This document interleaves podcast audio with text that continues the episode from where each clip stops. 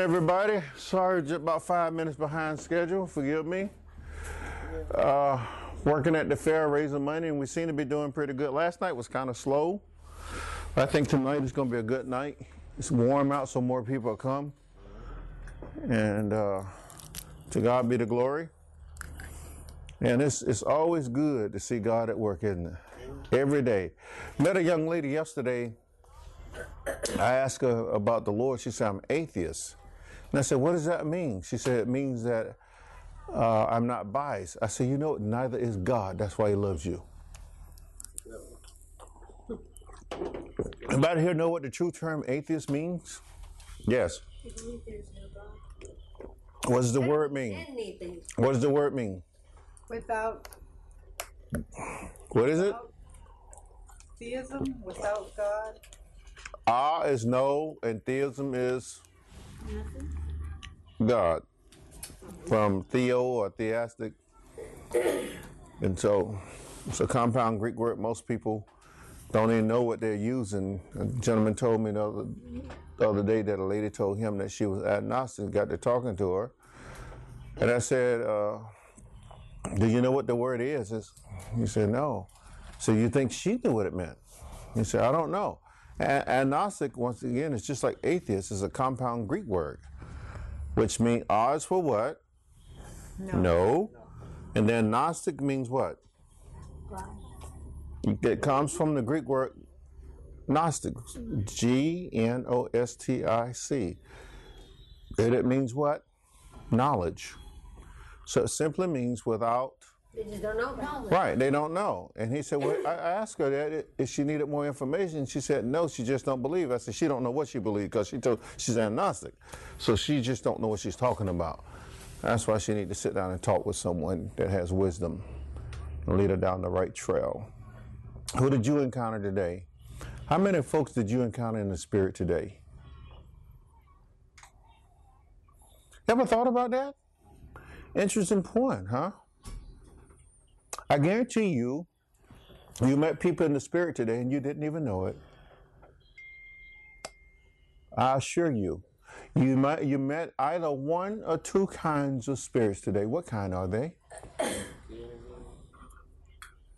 Great and evil. I met some ladies today that are well known in the community at um, the suburban propane lunch thing. Mm-hmm. We were sitting there, and I tried to speak with them about um, just some events coming on and, and church, and I was shut down. So what kind of spirit? Well, so what kind of spirit did you meet then today? Um, I don't know the Yeah. shutdown. if it's not of Christ, John says, what do you call them? Good or evil? right? But we call them in, in, in our specific line of, of worship and belief. John say either they're antichrist or they're. My mom would have called them old hags. No. well, we don't want to call them old hags because the root word of hag means holy or saint in the Greek. Hey, well, Are you aware of that? My mom's always- Because the Greek word for holy is hagia. I'm sorry, what, what are you saying? just like the Bible says, God says, Jesus said, We're doing warm up right now. you're either for me or you're against. Right. Because remember, John said there are many antichrists in the world, what? Now. So you met someone that had spirit of the Antichrist in them. or four. But if you had, okay, she met multiple of them today. All right. Well, what we're going to be doing today, right before we go in prayer, I mean, following prayer, is, is, is this: is we're closing out a very important chapter here. It is interesting that Paul put it at the end here, and he's transitioning into the fruit of the Spirit. And I want to show you how this word, this term, is often mislabeled.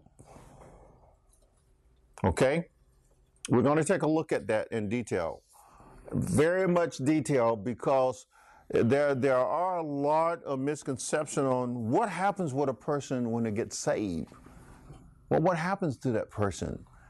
And why Paul is now telling the Galatian church what they really are. Okay? And we need to know that. This is the kind of teaching that you don't hear too often in church. When I was at First Baptist, I actually one summer did a serious teaching on this for children. And it was absolutely wonderful because we had the children DVD to go along with it that, that really did a good job explaining. And so at the end, okay, I've hit the little two, I mean, the little four square boxes there. Let's get everything reconciled. Nah, what did you do? Did you go and move my stuff? I did not. I reconciled it. Oh, you messed it up because I had I had it on verse 22, and you went back and changed it, didn't you? I didn't touch anything. Harvey, we're teaching him ownership right now. Anyway, so if you meet people and they don't agree with you, remember last week we, we, we talked about all these right here? Y'all remember that? Mm-hmm. And now the opposite of these is what you're getting ready to see in verse 22. And this is this is where we are right now in verse 22 today. And that's where we need to be reconciled at. Does that make sense to everybody? Mm-hmm. All right. Pardon me if I'm, I'm kind of rambling a little bit, but I promise you I'll, I will get you focused here just a second. All right, Dick, will you open us up in prayer, please? And Shelley, will you close us in prayer? Yes. Go ahead. Father, we thank you for being here today to have a chance to learn more about you, to study your word more, um, for the message in your word that you want us to hear. We pray that you keep everybody around us safe and even further out than that. Um, leaders in our government. Um, I want to pray for Israel so that we can help protect them. And Jesus' name we pray.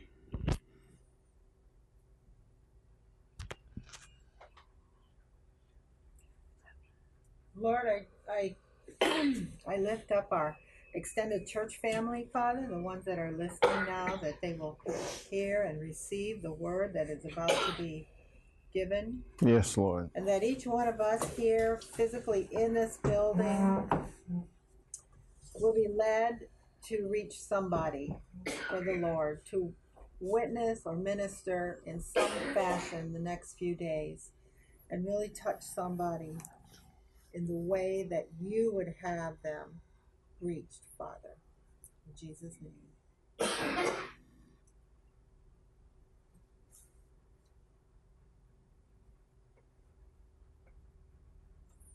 Father, we pray for the folks in the accidents. We pray, Lord, that no lives were lost. And Lord, material things can be replaced, but human life can't unless that person belongs to you, Lord Jesus.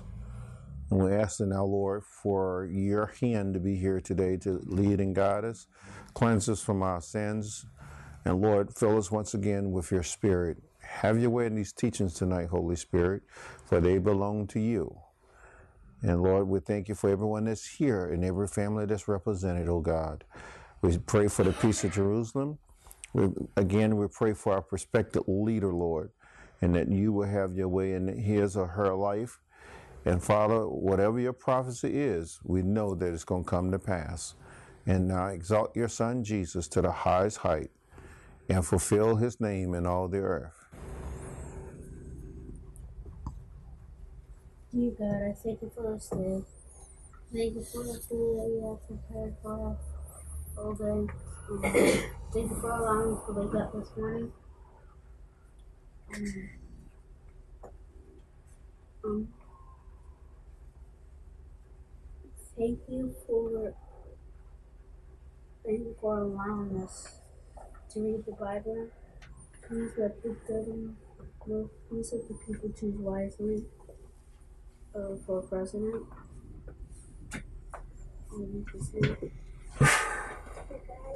every day I pray for Skylar to catch up in school and you could do certain study good education.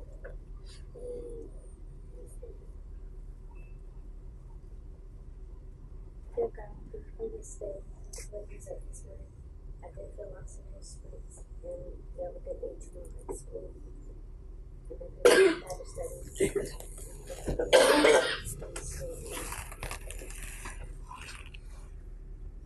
Lord, I come to you. I just want to thank you for the doors that you're opening for our ministry, our church, for on I want to thank you for the doors that are closing because every time there's a door that closes, another one opens. And um, you know the plan. I want to pray for Miss Belinda and Miss Marie at the uh, fair tonight. Let it be plentiful. And for our children Mobile, as they uh, come on their first nine weeks and get their grades and take their tests, just be with them, touch them, let them know you're with them, and uh, help us spread the word. God, help us, help us go out and just be, just be disciples for you, and share share your word. In Jesus' name I pray. Amen. Amen. Okay. So, verses Pull it off. 19 to 21 shows our former lives, right? What we used to be like. Everybody with me? Okay. And now Paul is transitioning over into something absolutely new. In fact, this is the first teachings of its kind in all the scriptures. No one knew the characteristic of the Holy Spirit. And this is what Paul is defining in every believer in Jesus Christ. What happens when a person gets saved? Can you tell me a little bit when a person becomes born again? What happened at that very moment that person is born again? Well, what happens? Anyone? They they have the, the Holy Ghost fills them. That's right. Amen. And so, what does that mean? They have the Holy Ghost fill them. Go ahead. Well, that means that the wisdom of God is in them. The wisdom of God is in them. Yes, yes, yes. But we need more to be added here. I mean, the wisdom is, of God is absolutely fabulous. I mean, you can't top that. You really can't. Power, Power. What kind of power? power from on high. Power from on high. Holy Ghost power, right? What else? What happens to the person? Their old ways are gone. Their old ways are gone, even though the flesh remembers them, right? Yes. Their old way of thinking. Their spirit is changed. The spirit is changed. Okay? And so, if nasty personalities and mean attitudes and demeanors and all and, and, and trashy behavior, if all of that is uh, the old person, so the new person that enters the person is now he comes with a whole different set of beliefs then, right? Correct. Is that what we're about to see? Yes. Yeah. Tell me a little bit of what you know about the Holy Spirit. Don't look at these yet. Tell me, tell me about him. Please, let's talk. Because right here now we we're describing him. Tell me what you know about him right now. Wise. Wise, okay. Loving. Loving, yes. The Holy Spirit is the one that woos the person to salvation. Okay. I want you to define woos. That calls them, that gives them desire to look Strength. a little farther. Okay, in John chapter When 16, you're- Jesus when says you're this. Praying for somebody to receive the Lord, it's the Holy Spirit that Okay. brings them in. So what does he do to them? Guys. Okay, what does that mean? He guides them. I'm today is not going to be easy for you. Because it's time that God's people He can make things understand at a deeper level. He can make things prickly for them so they're Okay. comfortable. So they start looking. He can help bring them down to the very lowest that they've ever been by circumstances that are happening. hmm May I ask, can you show me in scripture where that's written? Job. Yep. That was a test. Show you in scripture. John chapter 6.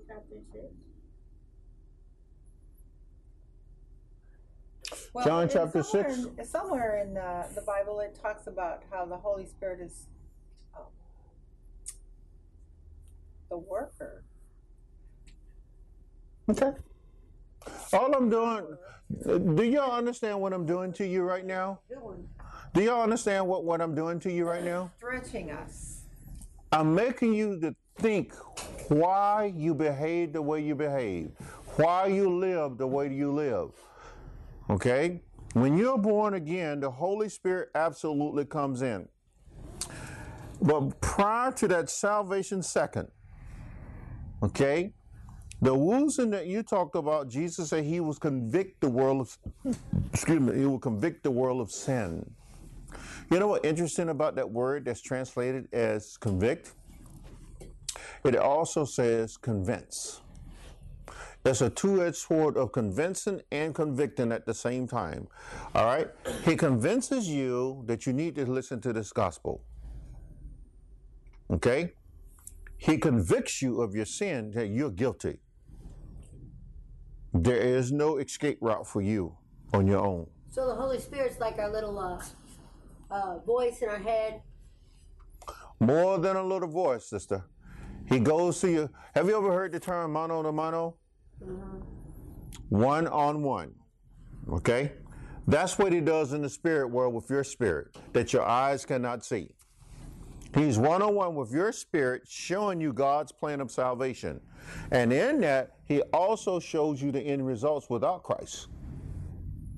That's the convicting. That means here's where you are. You are guilty before God for breaking his commandments. Okay?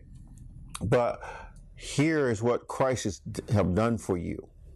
This is the eradication of that sentence that God had laid up for you. What do you mean? Christ took your place on the cross.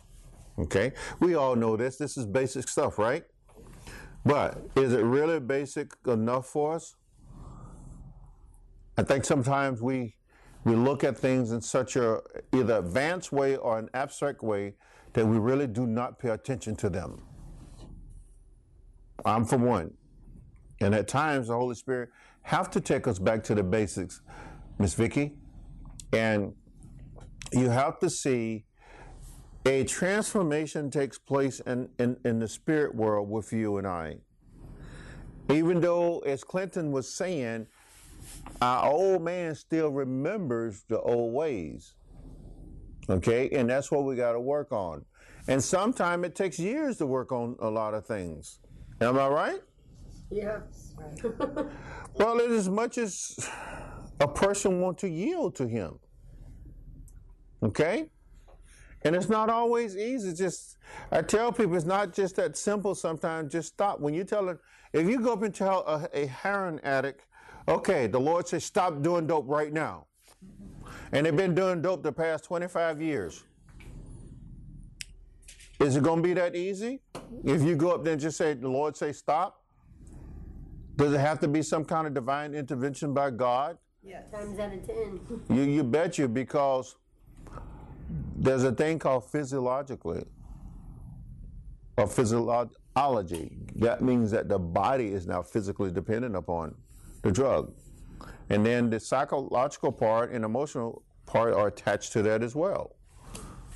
But the, the Holy Spirit, when He comes in and He talks to you and me, He speaks on a language that the pastor can't speak to you on. Hello, somebody. I was sitting in bed about two o'clock in the morning a few years ago, and the movie Touched by an Angel came on. Anybody remember that one? And they showed this girl had had a baby, but she was so strung out on drugs she didn't even know she had the baby. And then the baby went missing from the hospital. And they sent out angels to go look for the baby and angels to find her. And Monica, you remember the one that played as Monica? Uh, found her. And they're in this old abandoned building. And they're up on the roof. And it is winter. And it is cold. And this young lady had gotten a fix. And I'm telling you this for a reason because you need to hear this part. And Monica tried everything she could to reach this drug addict. and she couldn't. So Tess, the older angel, said to her, she said, Sweetie, humans are strange things. When you can't reach their physical man, you have to speak directly to their spirits. Hello, now we're talking? Because this woman was under the intoxication of what? Drugs. So I don't care. You can talk until you blue in the face. You're not getting anywhere. Mm-hmm. Right? Yeah. But because the angel is a spirit, it was able to go and talk to the woman's spirit. And that's what Monica did. She went beyond the flesh and talked to the person's spirit.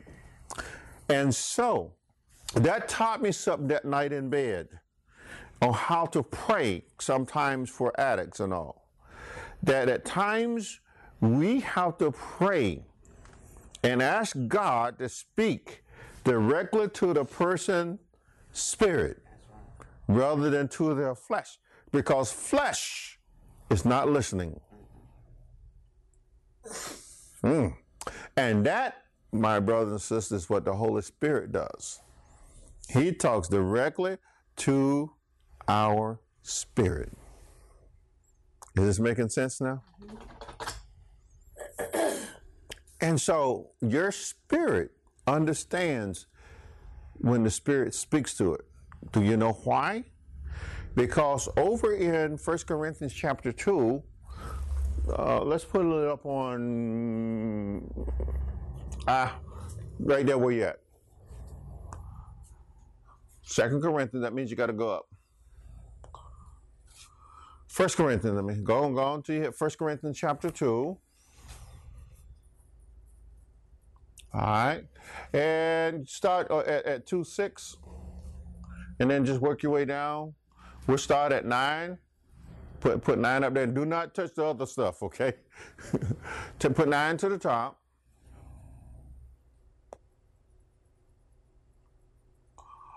I want you to hear this very, very carefully.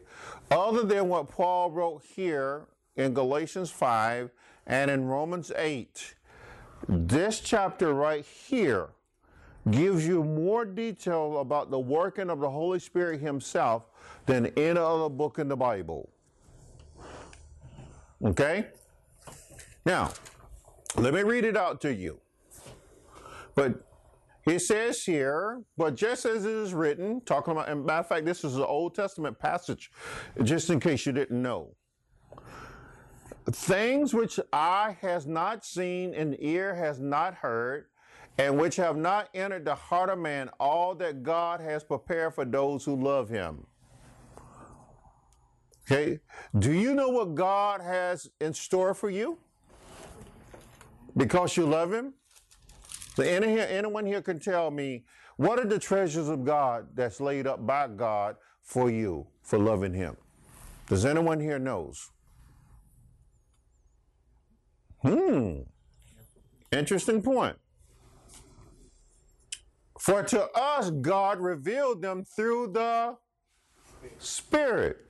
But the Holy Ghost knows what those things are. Why? Well, Paul's going to tell you why the Holy Spirit knows what God has in store for you, what God got laid up for you and me. Here is what the Spirit is, is revealing. For the Spirit searches all things, even the depths of God are the deep things of God are the secret things of God.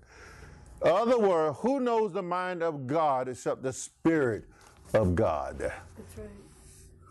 So if he knows the spirit or the mind of God, he knows what's in store for you. So he's the only one on earth, ladies and gentlemen, that know what God's going to do for you. He is the only one on earth that knows what Jesus is thinking about you. That's why Jesus said in John chapter 16 that he would take and give it to the Spirit, and the Spirit would do what? Give it to who? To you. Interesting, huh? So then, my question then is why aren't we learning more about him? If he's the go between one between us and Christ and God, he's supposed to be the one educating us, informing us, okay, on the things of God. Very few saints take time to know him. If you were dating someone and you wanted to marry that person, wouldn't you take time to know that person? Hey, I was stationed in Maryland when Miss Nelson and I was dating, and the speed limit on interstate was 55, and it took forever. And we didn't have cell phone, but I tore AT and T up. I was dropping them dimes in that payphone. Okay, why? Because I wanted to get to know her better. Every chance, even if I went on temporary duty out training somewhere, I made sure I found a phone somewhere and called her. Okay? And she would do me the same way. She said, What phone you gonna be at? And I would tell her, I'm gonna be at this place at this time. Make sure you call me. Well, the Spirit of God is the same way, except he don't make an appointment with you. okay? he just does what? He show well, he's already there. All he does is what? Speak. Okay? And whatever way, as one of you said, rock bottom or whatever, and I was just messing with you, show me in the scripture, because really there is no place in scripture that'll tell us that. But what we do, we we we glean and we we we we deduct things and saying, okay, yeah, I can see God talking to me through this. Okay? So what the Spirit does? He knows, he searches the all things, even the deep things of God. And then he said, For who among men knows the thoughts of a man except the spirit of the man which is in him? Humans got a pretty idea what how humans think, right? So, and if we're around each other long enough, we kind of halfway can anticipate what the person's going to do if we do a certain thing, right? And, and once we learn a person's behavior, if I take and slap Shelly, I know I'm gonna get slapped back, right? So I anticipate, don't you slap that girl because she's crazy, okay? But if I lay a cheeseburger in front of her, I say, oh, she's gonna eat the cheeseburger, and then she's gonna say, what you want? All right, I'm just messing with you on that. But but we do kind of put profiles out there and, and, and or and people kind of bite on based on what we put in front of them. Am I right? Yep. Why? Because we have an inkling what the person is what thinking. And how long you and your husband been married? Y'all been married a long time. 30 years. 30 years. So have you gone to him and said, honey, we need to get some milk? He said, honey, baby, I was going to the store to get some. You go, this is scary. We thinking just alike. Yes. How many times had that happened to you? A lot. Uh-huh. Why? Because you know the mind of the man. Okay? Same thing with you and brother me. You've been married as long as black pepper and salt been together. Me and my jokes gotta stop that. All right. So now put it over on the spiritual side. Who knows spiritual things except the spirit does? How are you going to know them unless he reveals them to you? How do you think the apostles knew to write this word down? Because the Spirit of God revealed it to them. The prophets of old wrote the word of God down. Why? Because the Spirit of God revealed it to them. And they wrote in their own styles, but yet it's still the word of God. Is this making any sense to you tonight and this evening? Let's go, let's go a little bit further. Put 12 to the top, Arve. Verse 12.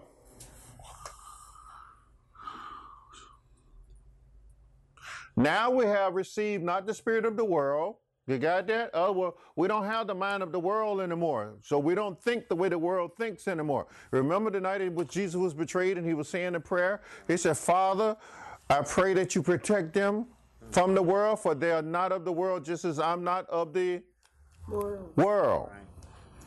Pretty cool to me. So that means now we're aliens. Hello.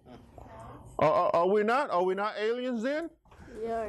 confirming what Father Abraham said that we're pilgrims just passing what? Through. That's what happens. God puts you on a journey. Amen? Amen. Because of what Lord Jesus done. So, but the spirit who is from what? From God. But the spirit who's from God, so that we may know the things freely given to us by God. The Holy Ghost going to tell you, girl, you sure saved and you're born again, and your name is written in the Lamb's book of. Like, Uh oh, something done happened in heaven. Heaven is shouting because Shelley done got saved. That's what Jesus said. Jesus said, when one sinner repent, all of heaven does what? Rejoices. They have a part on your behalf. Andrew singing. Amen. Singing to God the Father and glory to the Lamb. Yes. Uh, all right? How in the world can you sit so patient and I'm so loud, Miss Vicky? So, which things we also speak not in word taught by human wisdom. Other words, my human intellect has nothing to do with this. Be why? Because it's not even from the earth. Everything that the Spirit does is from where? From heaven, From above. from God Himself. So you mean to tell me everything that's happening in your life is being directed by? God. Yeah. Isn't that cool? good and bad. Even though the enemy want, wants you to think that I control you down here. Okay? The devil is a liar. I did. Yeah, yeah, yeah. All right. So, human wisdom has nothing to do with it, but in those taught by the Spirit, combining, combining spiritual thoughts with spiritual words. Did you get that? Spiritual thoughts with spiritual words. What does that mean? That means, Clinton, what you're speaking with your mouth is in line with what you're thinking with your heart. There is no disparity, there's no difference. Your mind and your mouth is on one of, On accord. but sometimes we wonder about certain things, don't we? We go, woo, where did that come from? Out of the heart. Okay? And therefore, if you are truly walking in the Spirit, this mouth is going to speak what the Spirit tells it to speak. hmm So I just want you to get a glance at that. Now, RV, put the NAU back on Galatians 5.22, please. So now the old man, Paul is telling Galatian church, the OU, something has happened to the OU now. Because the old man is a mess. Hmm? A big mess. And if you ever want to see how big that mess is, go to Jeremiah chapter 17 and read verse 9 and 10. And then go over to verse 14 and see what happens to that mess when it comes under conviction of God. Jeremiah 17. All right, 17, 9, and 10. Matter of fact, go there. Right where you come from, the same column. Jeremiah, go up, up, oh, that's Old Testament, baby. Go on, you got a long ways to go. Keep it going. Because after all, we're talking about the spirit man, are we not? Oh, you got a long ways to go, homie. Keep it going. Keep it going. We'll help you out. Slide that baby on up there. You got a long ways to go. All right. Keep it going. You're in Ezekiel now. Slow down. Now find chapter uh, 17.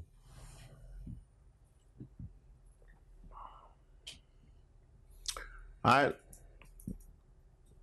Click on 14 and then but we'll, and but scroll back up to, to verse 9.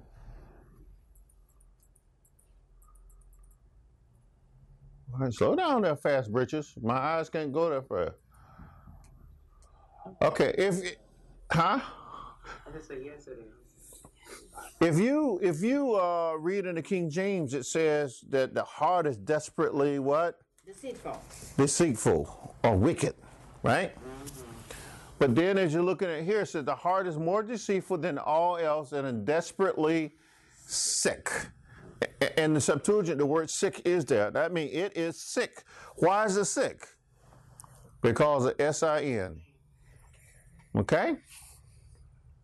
Who can understand it? Can, can you understand your, your neighbors or your husband or your child all the time? Can you understand what makes that person tick?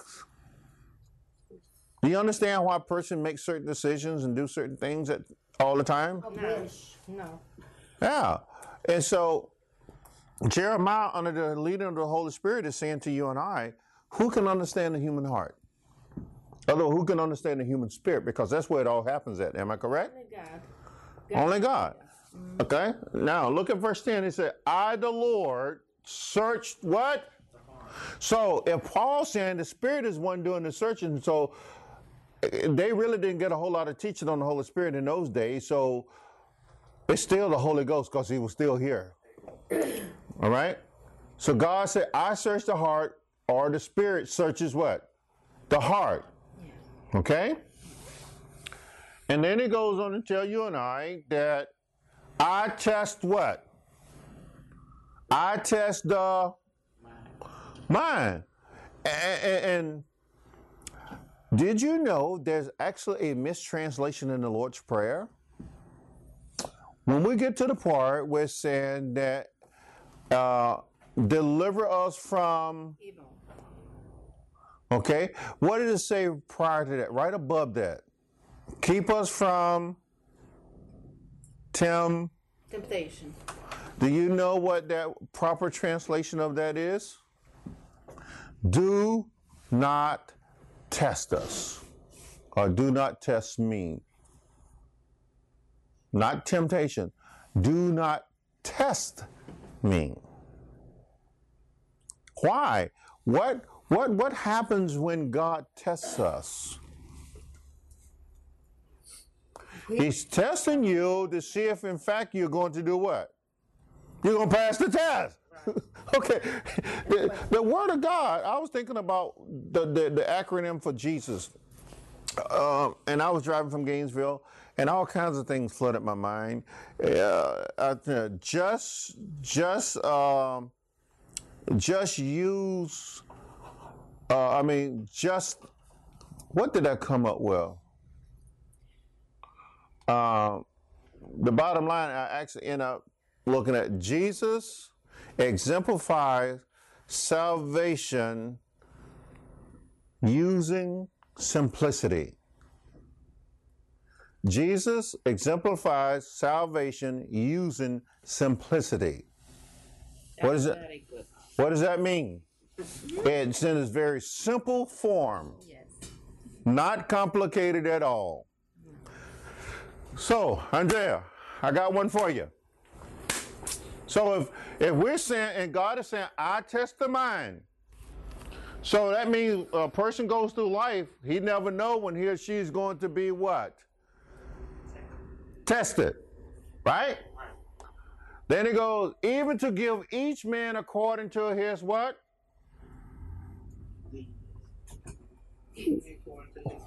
What is ways? Sins. Sin? Not necessarily. How he lives, what he does, choices. Yeah, how he lives, what he does, choices he make, Yeah. right? Right. Life. And so God said, I'm going to reward you, and those rewards are going to either be good Or bad. or bad. You remember what Jesus had Matthew to write about your thoughts and how you judge people? He said, Judge you not unless you be Judge. Judge. judged. And with the same judgment that you judge others, he said, you will be what? Judge. Judge well. And also, he said that the words you speak, they will do what for you? They will either judge you or what? Justify you. So be careful how you speak. Because God always have them what?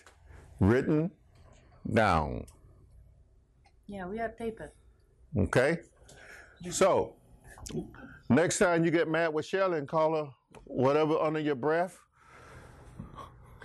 or call your husband something under your breath, or your wife, or your neighbor, or your colleague at work, okay? Or your children. Yes, ma'am. But if we repent, it's washed away. It's washed away. Absolutely.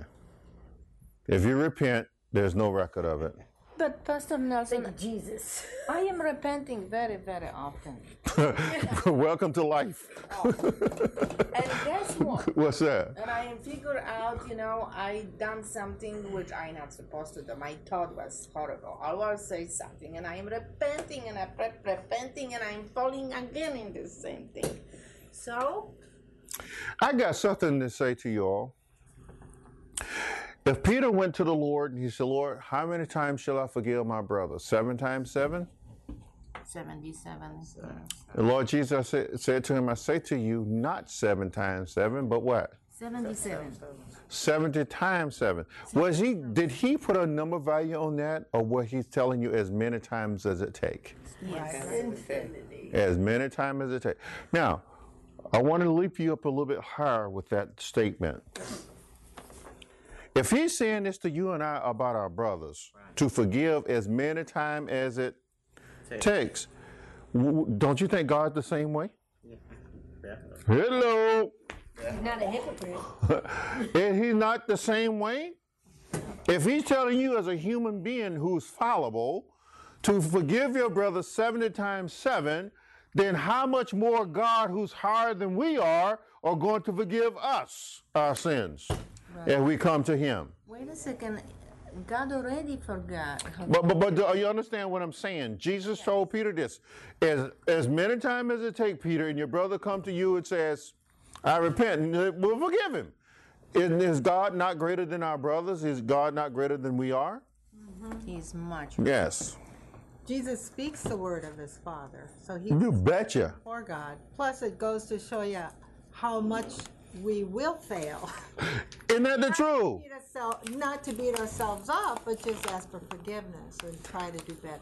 I think reason why uh, uh, uh, Sammy Nelson falls into sin is that I, I, I keep forgetting that the work has to be done by me, that I have to perfect me. And so when I fail, I beat myself up so miserably, and then I make other people around me miserably. Have some of y'all seen me being miserable? And, and y'all say, well, why is he biting us? Why is he acting crazy like that? Because there's a battle going on on the inside of me. Habits are hard to break. and forgetting that God's grace is sufficient to cover all our sins by the blood of Jesus. Because what does uh, 1 John, 1 John 1 9 tells you and I? If we confess our sins, He's what? He's weak. He is what? He is faithful and what? Just or righteous to forgive what? Us of our sins and to cleanse us from all unrighteousness. Well, sin is, I mean, sin is unrighteousness. And so, God know how we are. As the psalmist wrote, he said, God, you remember that we're but dust. Whoa, what does that mean? You're subject to error. Do we use that as an excuse to continue in sin? No. You try and try again.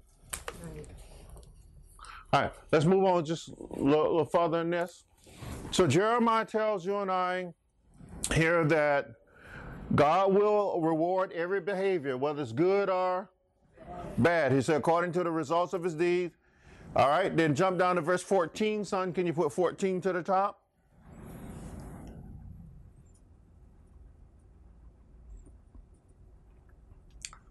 Oh, dude, you too fast. You need to put 14 to the top. You, you got 15 and a half to the top. All right. So here is the solution to a sick heart. A remedy to a sick heart for you military people. Here's an antidote for a sick heart. You should learn that from NBC. Okay? Now, What does he say has to happen here? What does verse 14 says? Heal me. Yes, because we are sick. If your heart is sick from sin, it has to be what? Healed. Heal. So Jeremiah simply said to you and I, say to God, heal me.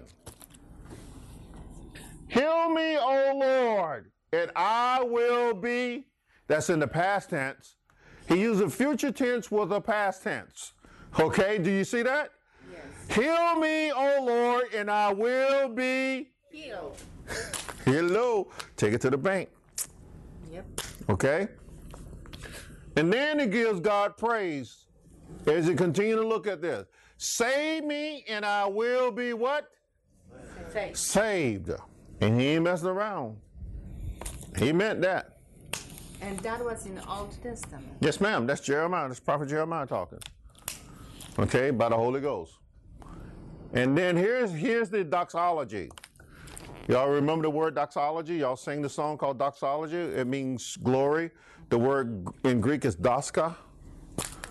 Okay, here's the worship doxology. For you are my praise. So God, after you've done cleaned my life up, you are my praise. Huh? Jesus, after you've cleaned my life up, them four women that was shooting you down, Shelley, next time you fall on your knees, go, God, they need to be healed. The hearts are sick and they need to be healed. And they need to be saved. In the name of Jesus. Okay? All right, let's go back to uh, Galatians 5.22. Now we're getting ready to go into the new stuff. Pardon me dropping my water bottle. All right. You can stand up and scratch because it's only going to get better. So we are seeing in here, so Jeremiah was talking to God as to Jesus. Right. They're having a dialogue. They're going, God is talking to Jeremiah, and Jeremiah is talking to God. So they're, they're having a dialogue, a conversation. It's going back and forth here. And it's pretty interesting because this is a, this is a guy that, that God chose as a young man to be a prophet. And he accused God of tricking him into being a prophet. And God said, whoa, whoa, whoa, whoa. I call you. He said, I knew you when you was in your mother's womb. And from your mother's womb, I called you to be a prophet. I ain't didn't trick you. I called you. Yes. And so that's awesome. That lets you and I know that God had his hands upon every one of us while we were yet unformed. Amen? Amen. Okay. So, but the fruit of the Spirit is what? But the fruit of the Spirit is what? Okay, but the fruit, but the fruit, how am I saying this word? Say it again. Say it again. Then why do people always put it in the plural? But the fruits of the Spirit is ain't no such animal. Yeah, but we have also fruits. No, no, no, no. This, this, this, this. Let's let's no no no. Let's not confuse the word of God. The spirit is one spirit. And what he's demonstrating here is who he is, is what his makeup is. Okay? He is showing us the heart of God. That's why when you go to Exodus chapter 33, Moses asked God this one important question. He said, Show me your way. There's a difference in asking God, God, give me your wisdom, or God, give me your knowledge. Okay? Moses went beyond that because he had already seen the wisdom and knowledge of God at work in Egypt. Amen? Amen. Now Moses going, it's much more to God than these powers that God been displaying. It got to be something behind all of that, something that's so magnificent and so fabulous and so awesome. God, I want to know you. And that's what Moses said. God, I want to know you. God said, okay. Isn't that marvelous? Mm-hmm. God said, okay, son, come on. I'm going to teach you some things about me. And he did. When you read in chapter 33 and chapter 34, oh my Lord. And by the way, you all are you very familiar that Moses only went into the presence of God once Israel came out of Egypt. In other words, it was the first time Moses had been up in the presence of God like that.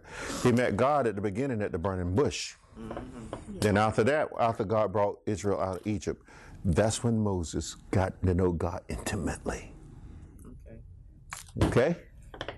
Whew, that's some powerful stuff. We'll talk about that one day. So, the fruit of the Spirit is what's the first thing on the list? Love. Why is that so important for the world to know? Because he always loves you no matter what. Mm-hmm. What do we God is love. where do we hear that from? For God so loved the world, Uh-huh. Hear what? gave his only begotten Son. Who's talking? Who's talking? Holy Spirit was there. Yeah? Jesus, Jesus is saying it. Jesus, for God so loved the world. Who know more about God loving the world than the one who came forth from God and the one who is God? John 1 1. In the beginning was the Word, and the Word was with God, and the Word. So who know more about how God gonna love this world than the one sitting there talking to that old man that night? And here's the thing. The Holy Ghost was right there with him. And so now he's bringing all the way from heaven the love of God. All the way from heaven.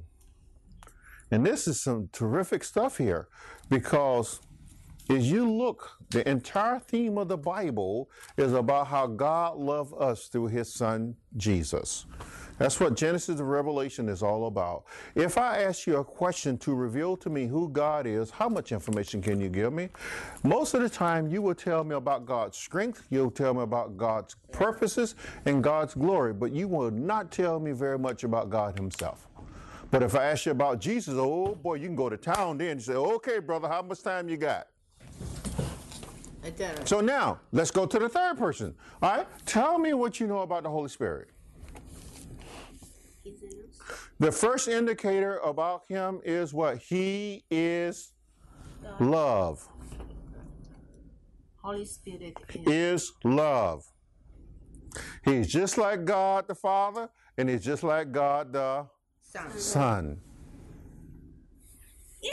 And we are insider. And then Paul says over in Romans 5, he said, and God has poured his love out into our hearts by the Holy Spirit. So you don't get the love of God unless the Spirit of God puts it there. Okay? So the first thing is agape. Okay? What is that Greek word there in verse 22? All right. Time to go to class. Y'all ready? Agape, you're asking what agape means? Oh boy, look at it. Somebody perked up on that one. God's perfect love. Uh huh. Not exactly. I guess there's, there's more to it. Uh huh. So the word is agape. Uh-huh, Here it is. This is the Greek word. Say it after me. Agape. Agape. All right, you in English say agape. All right, Arve, I want you to right click on the mouse and come down here, look up root in default lexicon. All right, let's go to class. You ready? Love, expressed as an attitude of appreciation resulting from a conscious evaluation and choice. Other words, love is an abstract. All right, Clinton, catch this. Here's a bottle of love. Did I just throw him a bottle of love? Yes. No. No. All right? Said that. I'm glad you put it in here. I want you to give me a plate of love. I want some love from you. Let me have it. What are you giving me? All right. I want you to go to the bank and look in your in the vault in the depository there, and I want you to pull out and give me a check of love. No, we are not getting. See where your mind went? But you see, Pastor Nelson, I want everybody here to give me some love. Pastor Nelson, if if we will be on a desert, I'm sorry, that's me, Go ahead. and he will need it water because he's dying, and you will give it to him. This is from love. What I gave you was an expression of love. And that's what we give each other. We give each other an expression of love. But love is an abstract thing, it's the will of the heart. That's why when someone is truly in love with someone, that means their heart, the, the, the, the mind has been willfully made up. Psychologically, emotionally, and all the other ologies attached to it, it's now become one, and it's very difficult to change that person's mindset. And that's why sometimes people even become psychotic with it and they become stalkers. It goes from being into something else. But here, it is when you make the conscious choice to do something to someone. So that's why I ask y'all, what, what, what is love? What does that mean? That means long before you and I was created, God made up his mind. He willed himself to love us. And out of that came all kinds of stuff. That's why Jesus sitting there said, For God so loved the world. Oh, God willed himself to love the human race. Now, I want to ask you a question. When you look in Genesis chapter 6, verse 6, and God said, It grieved me that I have made man upon the earth. That was horrible for us. Yes, the most saddest statement in the Bible. Yes. Well, well, well, but Jesus now, thousands of years later, sitting there on Mount of Olives, I mean, in, in a room, and this old man named Nicodemus come to him by night, and he says, now God so loved the world. But thousand years earlier, he's talking to an old man named Noah, and he's saying, it grieved me that I have made man. Yes. Come from Daniel G. G. H. And so, Come from Daniel G. G. H. Come from don't worry about Santa Fe, Texas. So if uh, it's a choice, use of divine and human love, okay, devotion, and then all this other stuff. It talks about love feasts, fellowship meals, meals with members of a Christian community, or eat together in fellowship. So when we say we love someone, now that means we want to do something kind with them. And we want to do something passionately with them and intimate with them from now on. Okay? And so, another way of saying it, that God said that now I have willed myself to make the world my family. But before they become my family, my son is going to have to die to clean them up. Of this making sense to you? It's very hard to understand to the bone, but it is the plan of God. It is the plan of God. So, and God sees all things. Ahead. Somebody, if somebody hurt this gentleman's daughter back there, it would take all the High Springs to stop him from getting that person. Mm-hmm. Okay? But the same God that loved him will take and love the offender. And if the offender repents and come to Jesus, even before going to the gas chamber or to the electric chair, God will still afford the same heaven to that person that may have taken his daughter's life. That's a bad situation, I mean, example, but I'm just throwing it out there. But he, as a father, may be angry and be filled with hatred for many years to come, unless the Holy Spirit comes in and does a work on him. Okay? Amen. And I have a little bit to say about that because when I was 21 years old, one of my brothers was shot in the neck and killed over a car battery.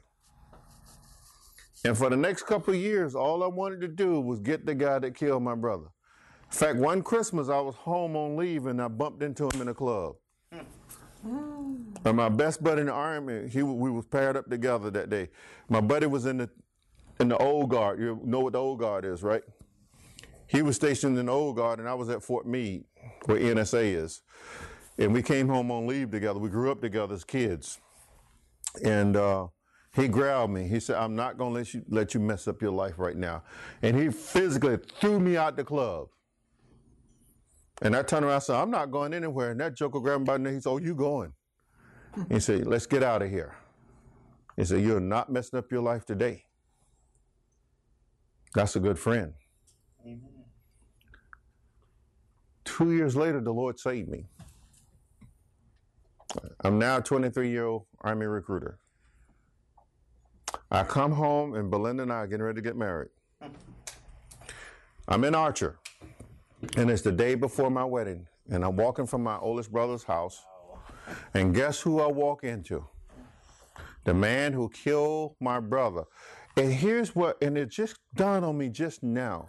The place where I met him was the same area where he shot my brother. Right in the same location. And he knew it, the guy? Oh, yeah, I grew up with the guy. How he can look at it in your face? And and so here I am. I've now been saved three months. I'm a brand new Christian man. And the Spirit of God takes over. And I walked up to him. I said, Ernest Jones, I don't hate you anymore.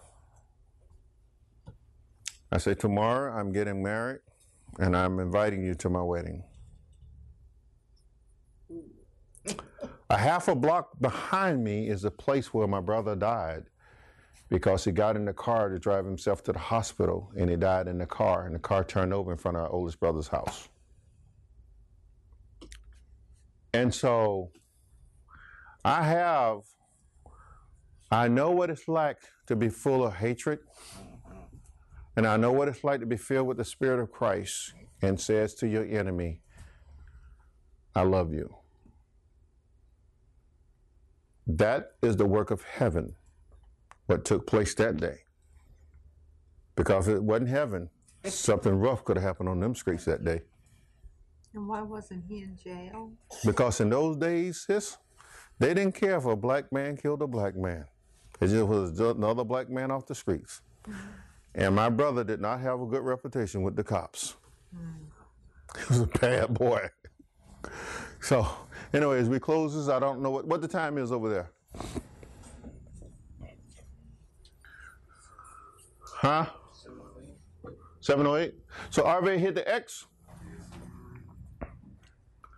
So the first characteristic or the first trait of the heart of the Holy Spirit is love.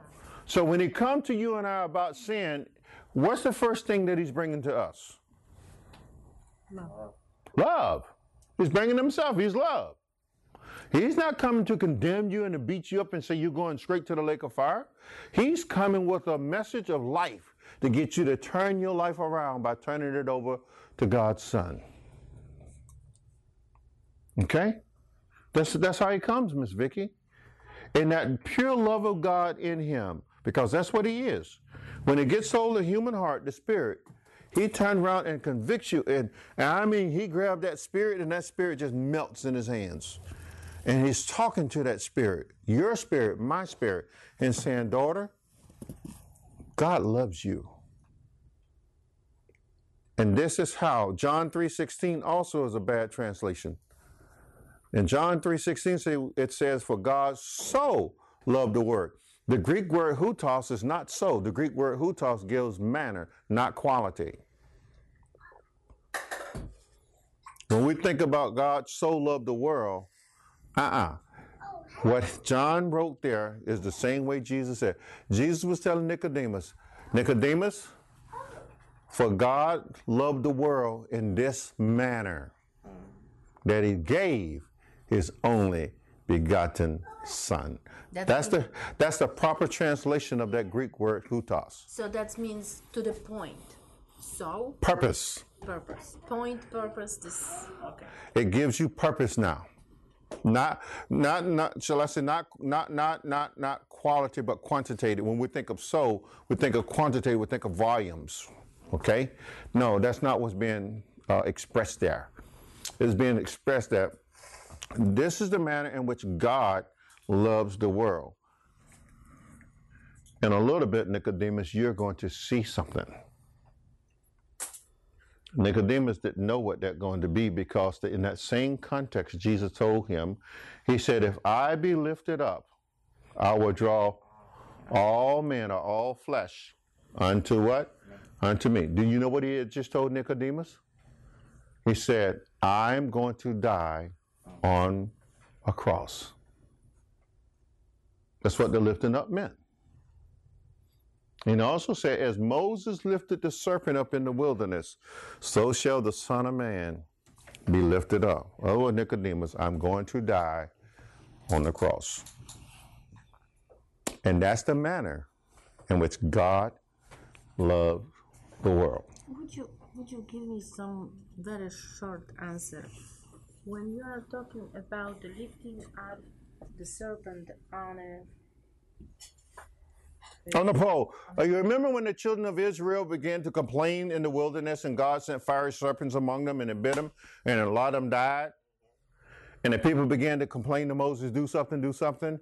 And Moses interceded to God and said, Lord, the people are dying. And God said, okay, Moses, go make a, a, a bronze serpent, put it on a pole, lift it up above the people so they can see it. And whoever looks at the bronze snake, they will be healed. And that's why the medical corps have the snake around the thing, the pole. Okay? Now, I was thinking it was a real snake. Where but is that in the Bible? the book of Numbers, I think it is. And uh, so here, the first thing the Holy Spirit brings to you and I is the love of God, followed by what else? Look at there. Joy. All right? Now, I want to ask you this question. 'cause I'm, I'm going to get the meddling now. Okay? I'm going to be in your business. All right? Because it's, it's applicable that you learn this. Why are there so many moody Christians then? Right. Hello. Why are there so many moody Christians? Because Always got something bad to say. Always got something negative to say. Have no good report when you see them. it's their flesh. They're Listen, sister, they they allowing their flesh to. they had just been born uh, again. The Holy Spirit of God has now entered them, right? So if he moved in and took up residence, he brought all this with him because that's who he is. So why isn't that being reflected on the outside so people can see it? Some Christians, I remember one time my oldest brother told me some years back, he said, Sam,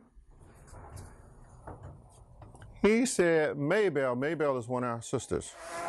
He said, Maybell is the meanest church member I have. She don't get along with no one. And you know what I said? I was a young preacher at that time, 25, 30 years ago, maybe a little bit longer we had this talk. And I looked at him and said, Rev? He said, Yep. I said, put out the church. You're going, what? He said, Sam, you'll put your own sister out the church? I said, I sure will. I said, because she has a divisive spirit. Because the Spirit of God does not do that. If you've gone and you've counseled with this member and you try to get that person to conform and they don't do it, what are you going to do? Let them destroy the church? No, a pastor's responsibility is to protect the flock, whether it's blood or not. And he said, Sam, you drive a hard bargain. I said, "Hey, look, tell her to get right or get out. Let's get out of here. Because that's what the Apostle Paul would have did. He rebuked the sharply in front of everybody. Well, uh, Moses done the same thing. Yeah. Moses said, whoever's on the Lord's side, let him come to me. Yeah. Come on over here. And the Levite said, buddy, here we go. All right? And guess what? The rest of them that stayed over there, God opened up the earth and what? Eight. Fell today. They fell in and the earth closed back up on them. So So every now and then, the man of God has to say, or woman of God say, who's on the Lord's side? Let them come to what? Come to me. But because All the rest of you, hit the road. but because we are living under the grace of Jesus Christ, then we are not falling immediately to the hole. Yeah, you're right. But even under grace, Paul said, do not use grace as a cloak of maliciousness. In other words, don't use it as a tool to keep on sinning because God's going to forgive you. Sometimes that boot that butt right out the door. And I'm not ashamed to say that too. Okay? How many times you see me put a certain person out that door? Not that often. Yeah, I put a I put a couple people out the door. Okay, I'm not bragging. I'm just simply telling you. Sometimes you have to do what you got to do to protect the flock. I said, look, that's enough. Out. Right now, out. And so, joy. Again, I tell people, and this is the kind of teaching people don't want to hear, including myself at times. If you're truly born again, then where's your heart? Amen. If you truly belong to Jesus, then put your heart in check. Go to the mirror and look at the man in the mirror All right. and do a reality check. And then peace. There it is. Peace. And the Greek word there is here's the Greek word for joy. Right here, chara. That's that's C H A R A. And then Irene for peace. Irene means peace. And, and Jesus said in John chapter 14, He said, My peace I give unto you. Not peace as the world knows it, but my peace. Because man, when man think of peace, he, he thinking that war precedes peace, right? Jesus said, uh-uh, that's not what I'm talking about. He's saying, my peace, as it says over in Philippians chapter 4, that surpasses all what? Understanding. That means when you don't understand, you still go. You look at that person go, why is he so calm when all hell is broke loose in his family? And you go, because there's someone greater than me ruling the heart. Paul said, and the peace of God shall guard your heart or rule your heart by who? Christ Jesus. He's the one doing it. Okay? So the Holy Spirit comes with peace. Again, it's, it's hard for me to believe, Deacon Clinton, that people are born again if they're constantly causing trouble in the church. Because peace, the Holy Ghost don't, uh, as Paul said, God is not the author of what? Confusion? And God is not disorderly, but orderly. Let everything be done in what? Decent and what? Order. Because that's what God requires. And sometimes, brothers, we have to put our wives in check. And sometimes, wives, you got to put your husband in what? Check. In check. Say, okay. Come on, Mr. Preacher Boy. Okay, now. Tell me how you really feel. All right. So, yeah, yeah. You sometimes you do. Sometimes Belinda tell me, she said, uh-uh. No, I'm not letting you get away with that. No, no. I said, but I'm the pastor. I don't care. You my husband still. you were my husband before you was a pastor. And so because you're a pastor, that means you double know better. I go, okay. I can't say anything with that. And then sometime I come back to I say, okay, Miss Pastor Wife. Get it together. All right. But you do have to police each other up. Yes. Yes. I remember one day I was something, I don't know what I was doing. Deacon Clinton popped me in the back of the neck. He said, Pastor, we're not doing that. I looked at him. He said, No. I said, Okay, we're not doing it. I think I just got told. and you got to respect people like that because she's one of the officers of the church. What I want to tell you, no deacon. And he's going to say, Pastor, I got just much right to tell you, get in, uh, get in line. Do what's right. Does he not? Yes. All right. Then he goes on patience. Yeah. I think we all fall short with that, especially with our own kids. oh my goodness. Last night, Matthew was off the chain. Mm. I mean, just, ew. I found I had to lay hands on him and it wasn't for anointing. Yucky? Matthew? Mm-hmm. Sometimes he's yucky. I don't believe it. Did y'all catch me on that? Yeah.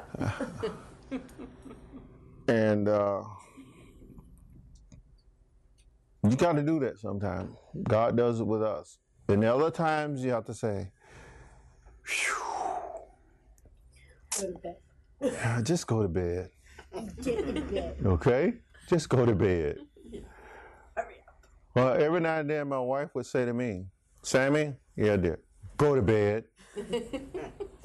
Put the blankets right up over your face. Yeah, got them eyes all scratched. If she could read, Tell me that. I say, go to bed. she read me well. Go to bed. So, but but long suffering, uh, I think, is a very valuable trait in which the church has surrendered to the world. We're very short fused with sinners, and we forget that we were once what, and we still do, as Paul had said previously in the previous verses. Such were Okay? And we forget that when we are witnessing to them. Every now and then we kind of, and sometimes you got to be just a little firm with people, but most of the time you don't have to be. I think I'm more impatient with someone who claims to be saved and and claims to to be, you know, will share like even on Facebook, will share things on Facebook, and then the next like, oh, you have this nice little godly share, and it's something disgusting, like Yeah, sometimes I have to tell my brothers and sisters in Christ that, do you remember who you are and who you belong to? Right on Facebook. But I remember when I first started, you know, when I was first Christian at the very beginning, you even had to tell me, Shell, you gotta watch the sites you share things from because it's not what you share. Sometimes the site, the little the little words. Mm-hmm. And and I realized that then and I didn't I didn't mean to be doing that, but I mean some things are just Yeah, you, perception i- i- perception destroys our testimony a lot of time. Uh, people don't necessarily know what we're thinking, but they know what we say. Always remember that, or they know what we wrote. And you go, well, I didn't mean to say it like that. That's it. But then when you put them words up there, you got to be very patient with people at times, and sometimes just dropping the head. The Bible tells you and I that Moses was the most humble man on earth during his day. He put up with some stuff, boy. Israel gave that man a fit. 'Cause every now and then, if you read in the book of Exodus, what did Moses say to God? "Uh, They're not my people. They're your people. Sometimes I want to tell God, they're not my people. They're your people. And every now and then, y'all want to tell God, He's your son. okay? Go- Go get him. Clean him up. My kids. No, on it. I you know, Pastor Nelson. Sometimes I am I am praying, my Lord, be a father for this child. Yes, be a father. All right. So then we have patience followed by kindness. Kindness. I do believe Solomon wrote somewhere in the Proverbs that kind words were sweeter than the honeycomb. And it tells you and I that kindness is such a, a rich, rich trait to have. And even if you have to bite your lip at times and, and, and tighten up your jaw muscles, you still got to be kind sometime. And, and as much as possible, as the Spirit says, kind, because He's kind. Can you imagine if you was a Holy Spirit young man and there's 7.2 billion people on the planet? Man, that's a lot of attitudes to deal with, isn't it? Yeah. And not only that, the Holy Spirit also know those who are in hell. Hello. And he also know the spirits that are in heaven. But the ones on earth are the one he really have to what? Deal with. Okay? And sometimes I do think, I, I do a lot of thinking when I'm driving and I say, God, whew, I would not want to be you. Amen. Amen. Because I got 10 people in my house and I get frustrated Me too. With that 10 at times. I'm going, I don't know how you deal with 7.2 billion Lord, thank you for the attitudes at the same time. But God is counting stars in the heavens, and much more is there, and He made them by by the name. So when you when you look at the grand scheme of things and you think about Lord Jesus, think about all pardon expression, shall I say this, Lord? Probably not. When he was hanging on the cross, when they were cussing him out. I mean, what about the thief right there next to him, just cussing him and nagging him? Yeah, yeah, yeah, yeah, yeah. Ah, but the other one was talking. But the other one realized, uh, whoa, whoa, stop. Do you not know who this man is? And yet Jesus just let the guy cuss him out. And what about on the ones on the ground, wearing the religious things who's supposed to be representing his father? They're cussing him out. And not only are they cussing him out, they got the people in the crowd doing what? Cussing him out. And the Romans, they didn't care about him anyway, so they're cussing him out and beating on him. No, they were fighting for his clothing. And so here you got it, Lord Jesus just hanging there. And the Bible says to you and I that he was like a, a, a lamb led to what? A sheep led to the shears. Did not open his what? His mouth. And yet the other thief said, Whoa, whoa, dude, you better stop. You don't know who you messing with. Do you know who this is? This man hasn't done anything wrong. Yes. And he looked at him and said, Lord, remember me. Notice he didn't say, remember us. No, Did you notice that? He didn't say, remember us. He said, remember me. me when you enter into your Kingdom. kingdom. And the Lord, through the kindness of God, said, This day you shall be with me in paradise. Woo! And I wonder how the other thief felt right then. After they done cut, cussed the Lord out. And his buddies, his buddy just received a one-way ticket to heaven. Amen. And he didn't learn anything from it. Oh yeah, the one thief did. He realized that this was the King of Kings hanging on the cross. Yes, yes. But the other one, the other one didn't learn anything. know, he didn't. So we wonder about people if they have kindness, and then here's the other one. What about goodness? Because that's what the next word is goodness. Agathorson. Uh, agathosune, right here.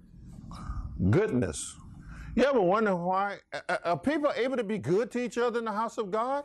You know how many times, especially when I was in a certain church here, people come to me and say, I'm not ever coming back here anymore. Well, why aren't you coming back? Because they're mean and rude and moody, and they only deal with their own people. They're sitting over there in cliques, and here I am a stranger, and then you open their mouth to say hello. Or how you doing? Or they'll see me over in Winn-Dixie, when he open their mouth, that I visit their church. I don't want to be a part of church like that. I said, well, do, do, do, do, do yourself a favor and bless God. And they said, what? I said, you stay and make the difference. But inevitably, they do what? Leave. Tuck their tail and Leave. leave. And don't come back. But what if they found another fit somewhere else? Shelley, God always tell us do the first works. But some churches, She- Shelley, Shelley, stop changing the conditions and listen to me carefully. Sometimes God wants you to have your happy-go-lucky butt and plant your feet and stay there. well, I wouldn't be here. That belonged to Him. That glory. Amen. And sometimes God really do. And you say, Lord, I'm getting battered. He go, I know. But I'm the anchor that's holding you in place. Remember what the Apostle Paul told those Romans on that ship? They say tonight the ship is going to be lost.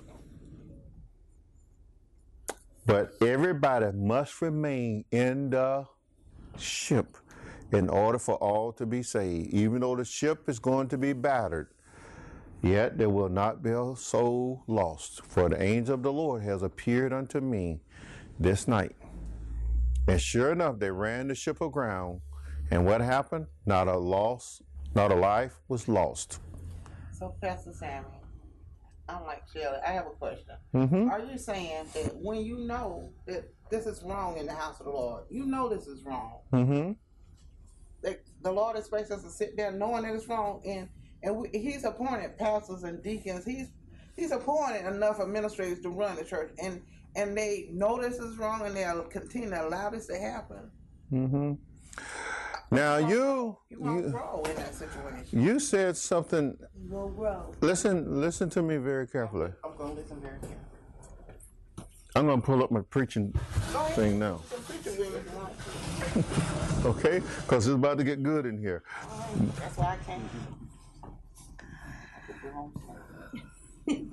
When you got saved, did God tell you this life was going to be a bed of roses? No, sir. Jesus did tell you and I, through Paul writing to Timothy, he said, All who live godless shall suffer persecution. What does that mean?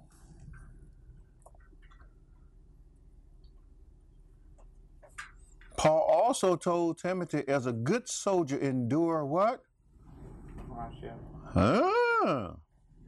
Well, I'm with her. If that being the case, then I would have never left. The, I should have never left the first church. I- I'm just throwing this out here. But I'm agreeing with you. Then if that's the case, then Because sometimes the Holy Spirit do want us to get out of places.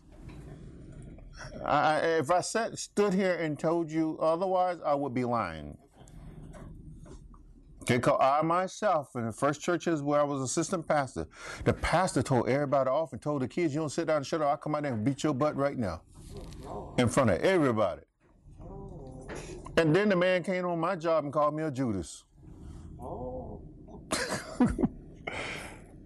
And through my mother-in-law, my mother-in-law had flown over. Belinda was pregnant with Melissa, and said, "Get out, get out now." That man is self-serving. He's not serving God. Maybe he's repentant now if he's still alive. And the place God sent me, I didn't know it was going to be a training ground because I ended up being the senior pastor. So sometimes God will move you, but I seem to think that a lot of times God has you there because people need to know what a true child of God looks like. And people need to know what it means to be steadfast in the Spirit and trust in the Lord to see you through it. And because here's the thing, and I want you all to all of you to catch this. Your life does not belong to you. that's right. We're no longer on. We're above with the body. Okay? You're put in a particular geographic for one reason and one reason only, and that's for the glory of God. If it meant for you to be comfortable in that environment, God would have brought you home. But every child of God at some point is going to suffer persecution. And I tell you, we here in these United States do not understand that. Majority of people here don't. But people who are on mission field, I've seen where saints of God had to change their name when they go out to certain mission fields so that their true identity will not be known. And, and, and, and, and enduring hardship, catching malaria, catching cholera. Look at Mother Teresa. Mother Teresa body was plagued with so many diseases when she died. It was a blessing that God kept that woman alive that long. When she went into the highways and, and byways in Calcutta, she had she hugged and kissed people with, with leprosy and every other disease that you can imagine. I'm talking about contagious diseases. She did not limit herself to them. Why? Because she realized that her life no longer belonged to who? Herself. To her. And I think the sooner that a lot of us realize that, the more we will grow in God's grace. And I'm talking about me first. Okay? The Lord is working with me in this. So, goodness, the Spirit, He is truly good to all of us. And I want to finish this up real quick. And then faithfulness. The most faithful person on earth is the Holy Spirit. Amen. When Jesus was here, he and the Holy Ghost were the most faithful ones on earth. Jesus, in spite of opposition, in spite of confrontation, never ever wavered in his faith with his Father. Never disowned his dad. Never ever dishonored God, not in one iota. And do y'all know what I mean by iota? Iota is the smallest manu- manuscript in the Greek and Hebrew writings. It's that smallest stroke of the pen. Jesus never did it. Faithfulness, that's what the Greek word pistis, right to the right of that other one. And then meekness or gentleness. I beat myself up sometime. I'll come in here and I'll bite these kids' head off some days. I'm tired or I'm aggravated, and I'll come in, what sit your butt down? What's wrong with you? And they're going, I know I just didn't talk to that child like that. What is wrong with me? If I were him, I wouldn't come back up in here either. Okay? And then, how many of you all have seen me do something stupid and later come back to you and apologize? Everybody in here should raise their hand. Have I not come back and apologized when I've done wrong? Have you heard me come back to you? and say, look, I, I messed that one up. I'm sorry, sis, didn't mean it that way. I think that's what meekness means. The ability to humble yourself and say, hey, I didn't get this one right. Okay? I messed up. And then, what does it say? Self control. And that is huge. What's another word for self control, Mr. Soldier? Raise your hand in the back so they know you're a soldier. Integrity? Nope. Discipline. Self control is discipline. How many of you ever read your Bible today? How many read it yesterday? And the day before? And the day before that? How many of you pray daily? Okay? Is that not a discipline? Okay? I'm just throwing some things out there. Don't have to necessarily be that. Faithfulness and discipline goes hand in hand. In the army, we say a well disciplined soldier is the one who acts orderly in the absence of orders or the absence of leadership. Other words, they know what to do when the leaders are not around, and they do it. That's a well disciplined soldier. Should God children be any different? No, because that's what Paul is saying. The Holy Spirit is well disciplined. So easy to be lazy. It is. and it's so easy to be persuaded to go other ways. So easy. Okay? And so he says, against such thing there is no what? There is no law. You can't take the Ten Commandments and, and lay them side by side with the fruit of the Spirit. He said there's no law against this. You can't measure this. Okay, because the law is a standard, is it not? A standard in which it measures conduct. Yes. And so Paul saying by the Spirit, there is no standard to measure because you won't deviate. when you're walking by the Spirit of God? Huh? Yes. When you are walking by the Spirit and you're truly born again, that's the only way you can walk by the Spirit, then your life need to exemplify the fruit of the Spirit. Then the world would know that we're different. One of the problems that the, uh, the world says about the church, we shoot our wounded. When somebody mess up in the church, we do very little to try to help that person recover, which is what the next chapter is about. Interesting point how Paul closes out this book with that. That's what the next chapter is all about. When a person has fallen, what's your responsibility as a brother and sister in Christ to do? Come alongside that person and say, hey, let me help you. That's what the next chapter is about. Interesting how he puts in there, your old life is like this. This is your new life. Now, with that new life, go and help somebody else. Because that's what he's telling you to do. Good point, huh? So, then it says, Now those who belong to Christ Jesus have crucified the flesh with its passions and desires. Some of us still think that that hadn't happened, but it have happened. We just got to recognize and accept that it has happened. Because when we became born again, we became a brand new person. But our old noggin still remember those old ways. So, Muscle memory. in, in, in Ephesians chapter 4 and in Romans chapter 12, they both goes hand in hand. They're saying now you have to retrain your mind. And Paul uses the term called renewing Yeah. the mind. Renewing is another way of saying retrain. Okay? Retrain yourself through discipline so that you don't do the things that you used to do. And some of us, we're not very well disciplined. I'm one of them. Man, I'm weak in a lot of areas. And I tell the Lord that too. And then he tells me, he said, No, you're not, you're just hard headed. and go, yeah. He said, You was a soldier in the United States Army for 23 years and was first sergeant. You're not weak. You know how to discipline yourself. You're just hard headed. I go, Yep, Lord, you're sure right. All right, we're closing this, we're closing this chapter out. So if we live in the spirit, let us also walk in the spirit. And sister, when you walk in the spirit, that's what brings unity in the church. When you walk in the spirit, that's what brings unity in the church.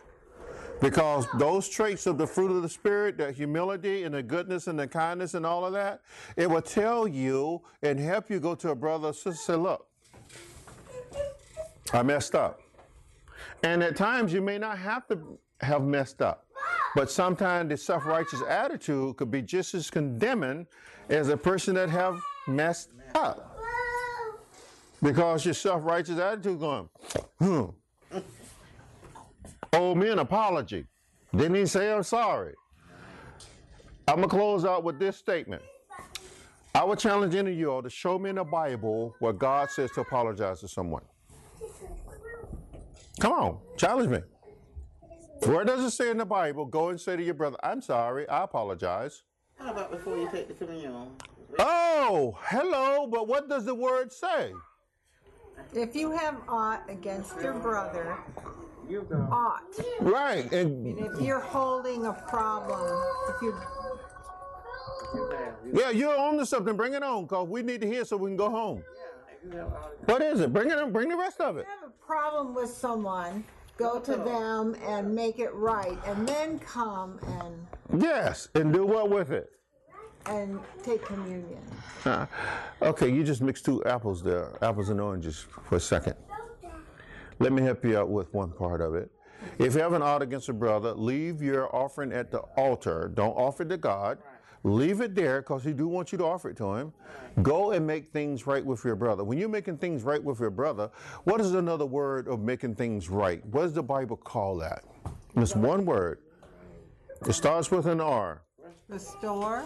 No, no, no, no. It's called when you, you restore. What? What? Hello, somebody. And it's the same thing that you do prior to communion. If you have done something wrong, don't take communion, but repent first. Right. That is the whole solution. You know why there's so much chaos in the church? Because Jesus said, if you don't forgive men their trespasses, neither will your Father forgive you yours. So you're still living under the same old stigmatization. And so many people can point out other people's flaws. Yeah. They will not accept they have any.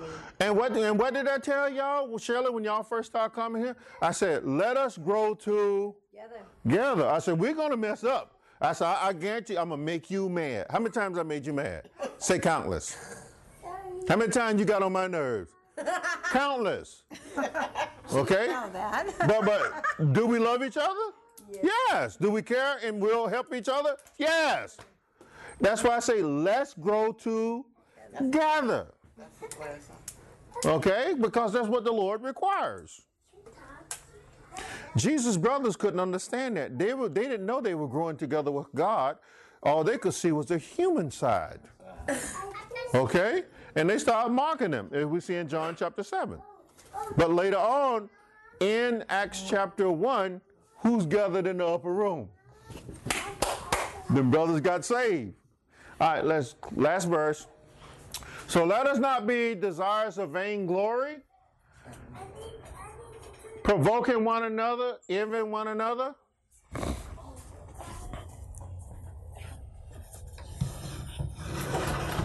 Stop the foolishness. Stop, stop provoking and being envy. Uh, I love to see all of you all excel. And I am not going to be the stumbling block that get in your way. At least I'm not going to try to. And as much as possible, I try to push you all.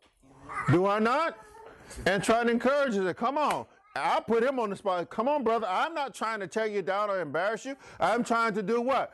Build you up. That brother used to hate to get in front of people and read, and he would stumble over, blah, blah. and you know what? Flesh was going to go, dude, come on, you can read better than that. Get it together. But the fruit of the Spirit said, come on, brother, you got this. You can do this. You can do this. And after a while, guess what? He got up and he and he tell the others now. Follow now. Follow, we're gonna do it together. And I'm sitting back going, is that the same brother told me two years ago that I can't?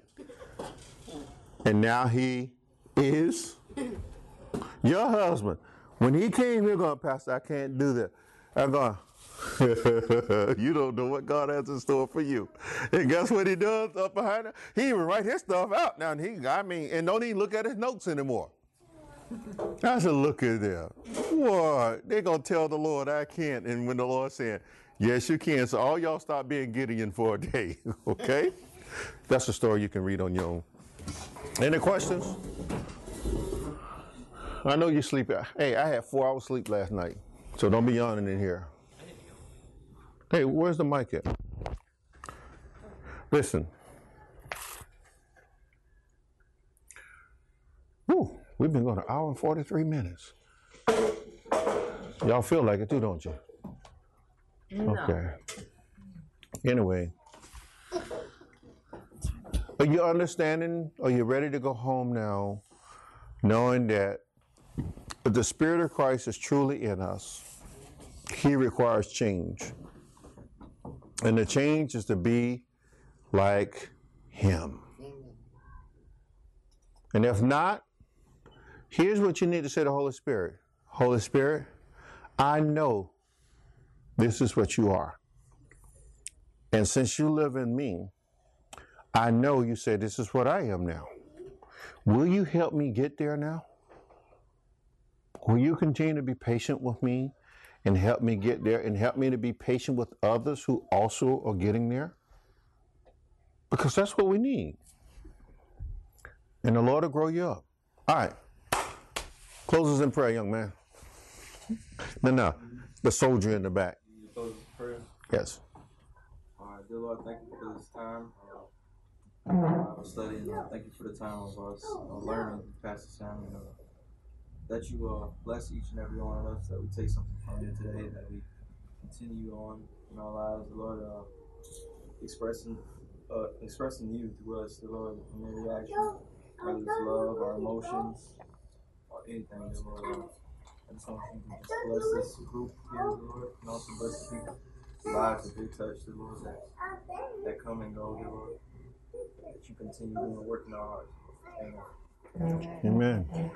And as we say always before to those who are around the world, there's only one way in which men could be saved, and that's through the blood of Jesus, whom God raised from the dead, the only begotten Son of God. And so to God be the glory. Amen.